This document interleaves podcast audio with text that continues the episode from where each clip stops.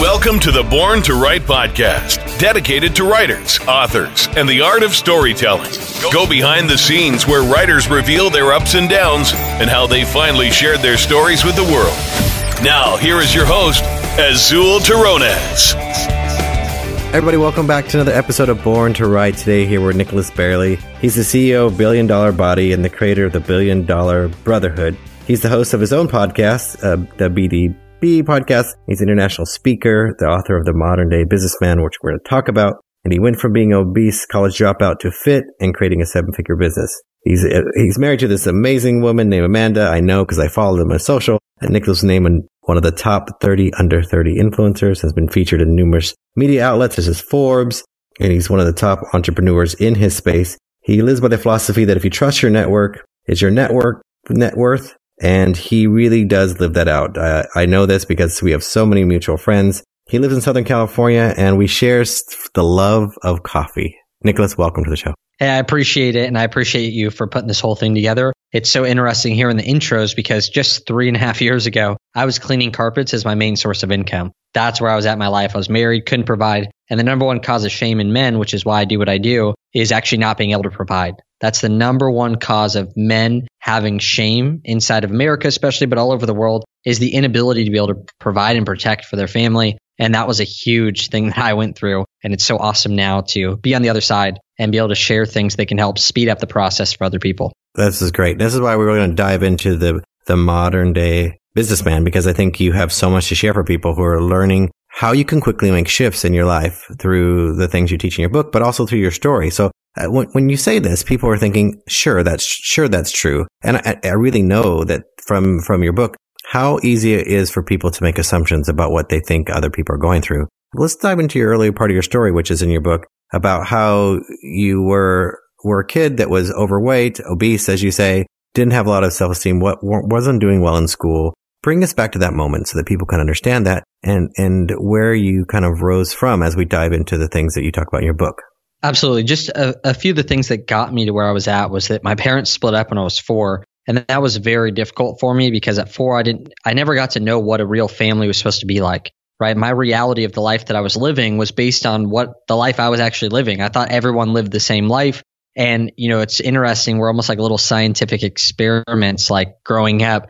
I'm growing up with a broken family. Other people are growing up with a good family, and we're spitting out the results and seeing what is the results of all of this. And we're in an interesting time now with social media and all that. So at four years old, my parents split up. Seven years old, I felt the pressure of that. I wrote my first suicide letter. I didn't want to be around. Third, uh, third grade came around, which I believe you're what nine, ten years old, somewhere right around there. And I had mass anxiety. My family, my parents' situations, I felt like I had to be, I had to hate my dad when I was with my mom because my mom hated my dad. When I'm with my dad, I had to act like I didn't like my mom because that's how I related to my parents. And it's really interesting thing when you have to like live dual personalities at a young age. Gave me mass anxiety, stomach problems. And then it came to the point like you were talking about, where it was a straw that broke the camel's back. And again, that is my story reality. It is. And for everyone that's listening, I want the perspective to be there that if did my parents mean to do these things to me? Probably not. They love me. They didn't mean it. Yet, as a child, the brain that we have, our perception is our reality. So even if we perceive things the wrong way, it is reality to us. If we think that a car is going to hit us, we flinch, even if there's not a car there. Our perception of what's happening inside of our minds is our current reality. And so I want to preface that before, you know, I talk about these terrible things in my life. I'm like, you know, did my dad actually neglect me? Sure, but a lot of times he was doing his best. And this is what I want everyone to know is like your parents might have done your their best as well, but your perception of what you went through was reality. And this led me to the point where I, the straw that broke the camel's back for me was my dad told me that I would never be the best at the number one thing that I want to do in my life, and that was race motocross. And that just gave me the excuse to hide. It gave me the excuse to give up. And I went and played video games for all of high school. I had 365 days played on one game, and I shut out my dad from my life. I gained 60 pounds this was the time where I actually was clinically obese, being 60 pounds overweight. I was cur- I was five four at the time. Now I'm five seven. I think like nutrients helped me grow or something, which was pretty cool. That's good. And and I graduated with 1.8 GPA from high school. I just literally let my life unravel from that one moment and the pressures that I had growing up. So So this this moment, this setting point, really, where you use it as as a place to kind of go hide. Um, a lot of people can relate to that. People who've been in a place of depression or having uh, moments where their life has brought them something different. What was it that triggered you? You talk about in your book the shift that you made, where you decided that this wasn't going to be the way it was going to be.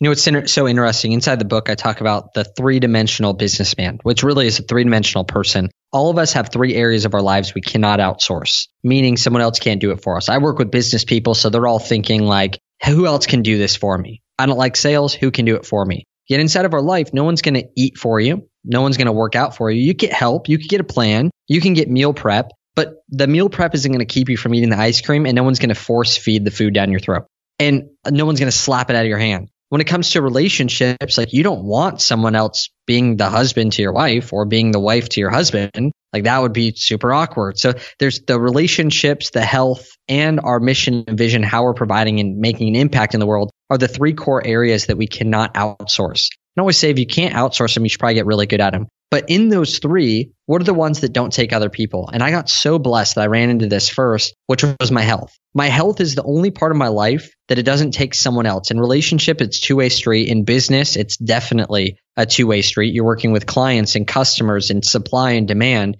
and variables. Yet inside of our health, it's five core things, which I talk about in the book and break them down in depth, which is we have breath, which if you don't, if you hold your breath for five minutes, you'll probably die. So that's probably important water, hydration, how much and what type. If we don't drink water, try not drinking water for a week. Don't actually do that because you probably die. And then all of a sudden it comes down to sleep. If you don't sleep for a week, you go mentally crazy. And then food and then exercise. And so many people have it flipped the other way. They think January 1, I need to exercise. And then they go, well, I should probably eat healthy too. And they neglect these other areas that actually produce the most amount of results.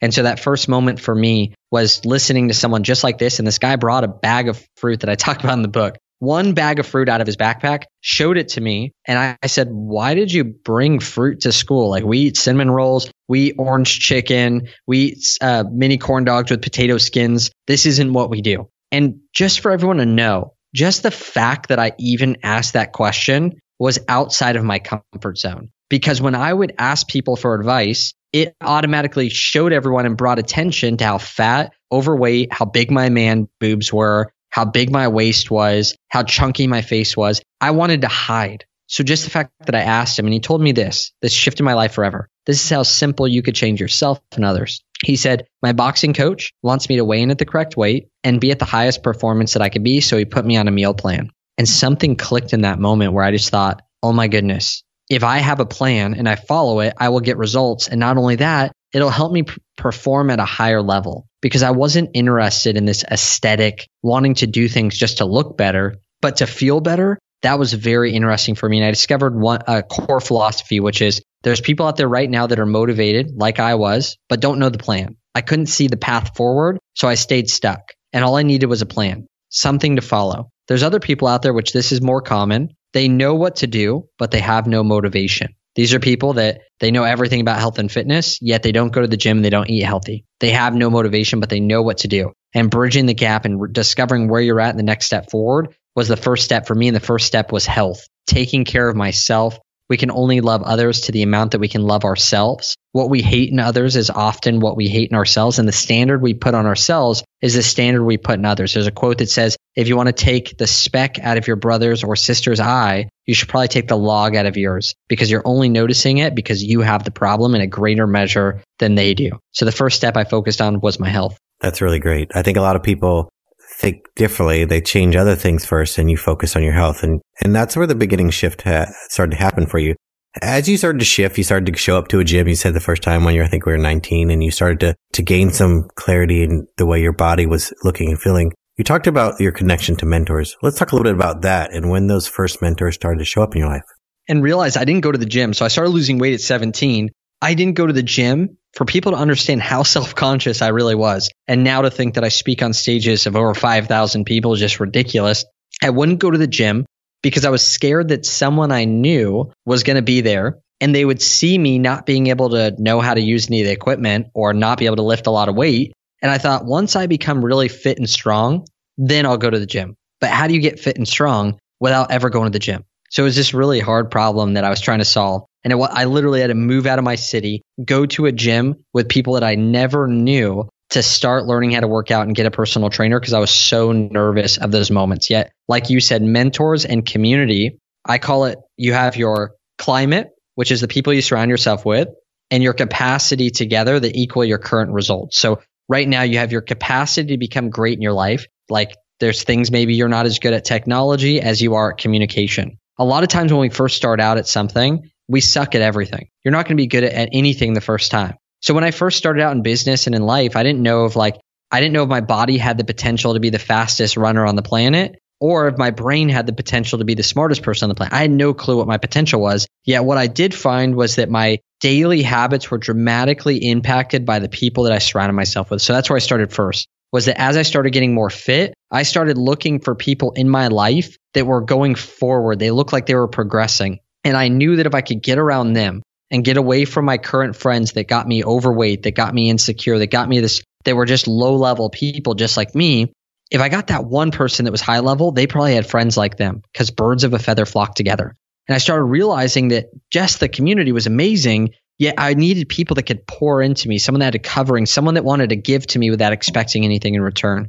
And that's when I started naturally gravitating to people that were higher level that I could connect with and call mentors. And the first one I remember still to this day, it was such an interesting time in my life. I was 18 years old. I would gotten fit at this point, And I remember going like, oh, I want to get like around this one guy who's like an influencer that no one would know on this podcast. And I had one friend that knew him, which is a tip.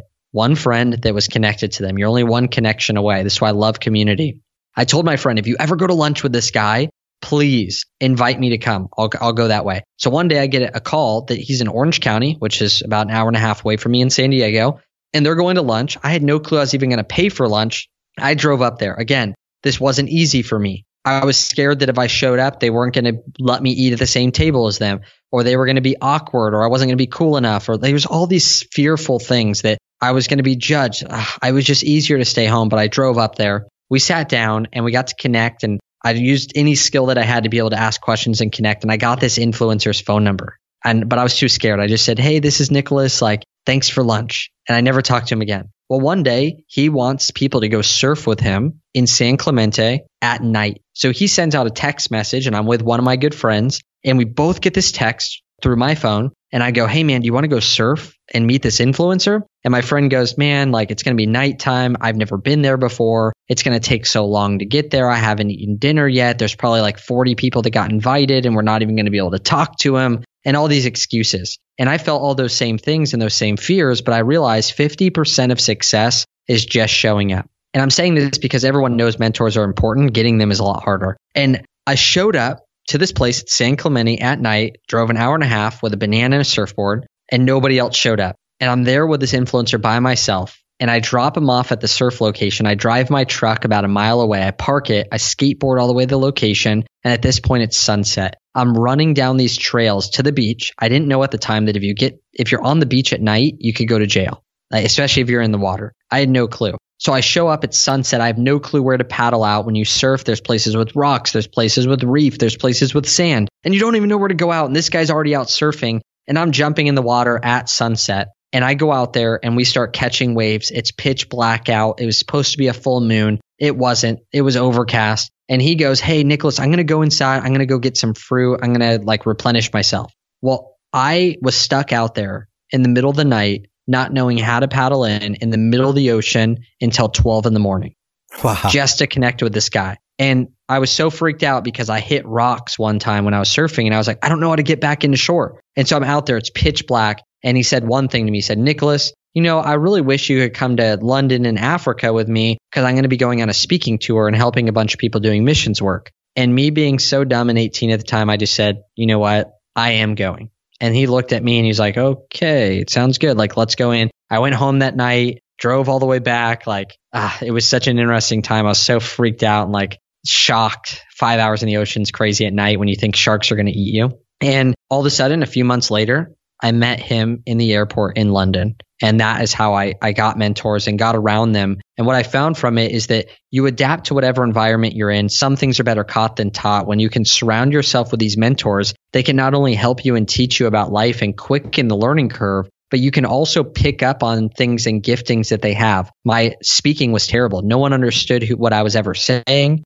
I was unclear with my speech and I was not confident. What did I do? I got a speaking mentor that I invested in for four years. His name is Cole Hatter. And I started picking up on his flow of language, on the stories that he would tell, his mannerisms, because I was around this mentor and I learned and submitted myself to him. And it was almost like my ceiling or his ceiling as a mentor became my floor. And that's what we help people do today is all the hundreds of thousands of dollars I've invested to be able to learn. That's my ceiling of life and I allow other people to start off and that's their floor that they get to build upon. That's really amazing. So, you know, these huge shifts that you've made by connecting yourself with these amazing people, learning from them, leveraging the relationships you built. What's some of the advice you could look back now at, at your younger self? I mean, you're still fairly young. So, but, but looking back at the person you were just even a few years ago, what's the advice you would give yourself if you see someone just like you at that age, if you only had a moment or two? Yeah. So this is always really interesting because one, I wouldn't change anything. So I would be fearful of that.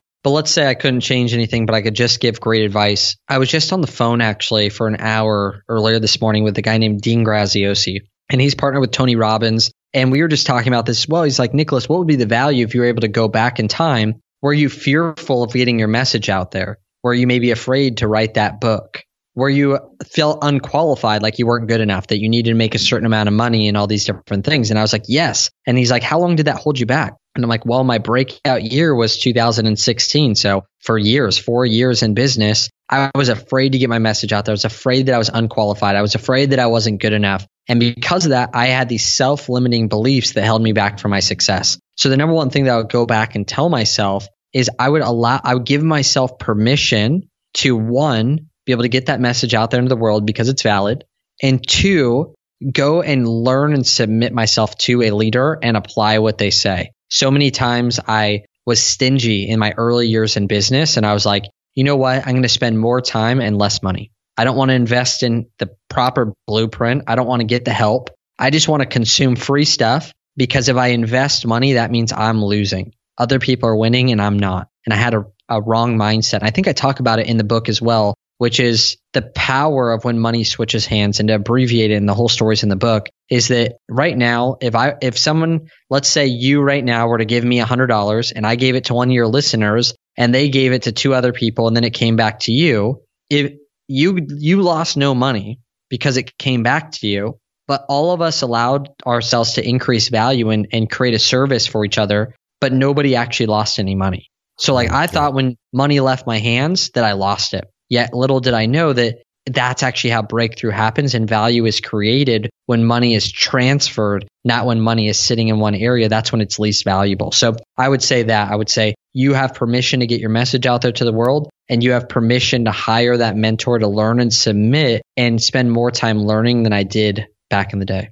That's really great. I think it's really difficult for people to think about giving from what they have. So it's a, it's a big shift in the mindset because you talk in your book about what hmm. cost me millions of dollars. Think about this. My breakout year was when I was 24 years old and I had been in business since 20. So if I would have done the same things that I started doing when I was 24 years old, when I was 20, I would have started having success when I was 20 and a half or 21 years old. And, you know, three years into business, my first million dollar year, three years into my breakout. So like 2018 is first million dollar year. And so it was like, if you think about that, we flip the script and we think so many of us think, oh, if I invest ten thousand dollars, or let's say some of the guys that invest one hundred fifty thousand dollars with me, they want me one on one, one hundred fifty k. That's a lot of money. Yet, what did it cost me to spend four years not having the mentor? Well, it cost me a heck of a lot more than $150,000. So what I found is that the most successful people in the world have more fear for missed opportunity than failure.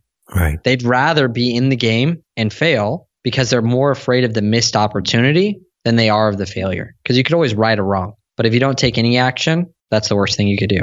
Right. So action is super important. Let's talk a little bit about this book because you, you obviously made a decision you're going to write this book. Uh, when did the idea come to you and how did you start to plan what you would curate into this conversation? I think it's something like 87% of people want to write a book. And in my community of business owners, probably like 98% of people want to write a book. But some of the biggest fears that I have or had around it was that one, I was going to write something in it that I wouldn't believe in the future, right? That was always a fear. The second thing is, is this going to be timely forever?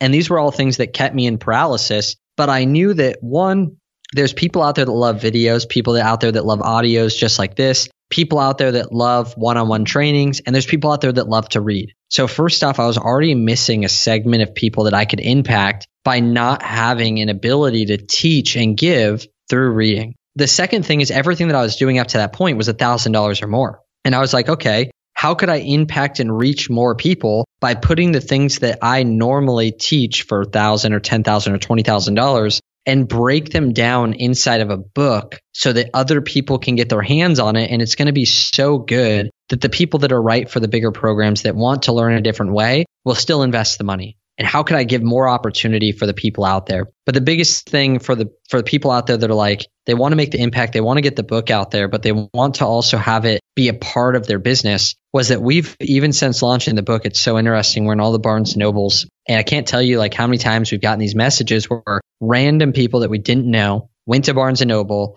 looked at the books, picked out five. One of them was ours. They sat down, read it, left the other four on the table, grabbed the modern day businessman, read it in a weekend, and then joined our community and invested $2,000, $10,000 with us in a very short amount of time because of how much rapport and understanding can come through a book. Like it's, it's so wild. Audios and podcasts, that's amazing. But not everyone loves it. Videos are amazing. Live events are amazing. Coaching's amazing. Yet written has been around for so long and you can pack so much value in because everyone knows books are worth like $20. And so you can't just go sell a book for like a million dollars, right? Because people already understand that books are not a million dollars. Everyone has a, a idea of how much books are. Yet inside of the books, people value the information so much higher. So it's been absolutely phenomenal for us with my goal was to have something that would go out there and build rapport with people so that they would take action and be more involved with our community. And that's what we're seeing happen.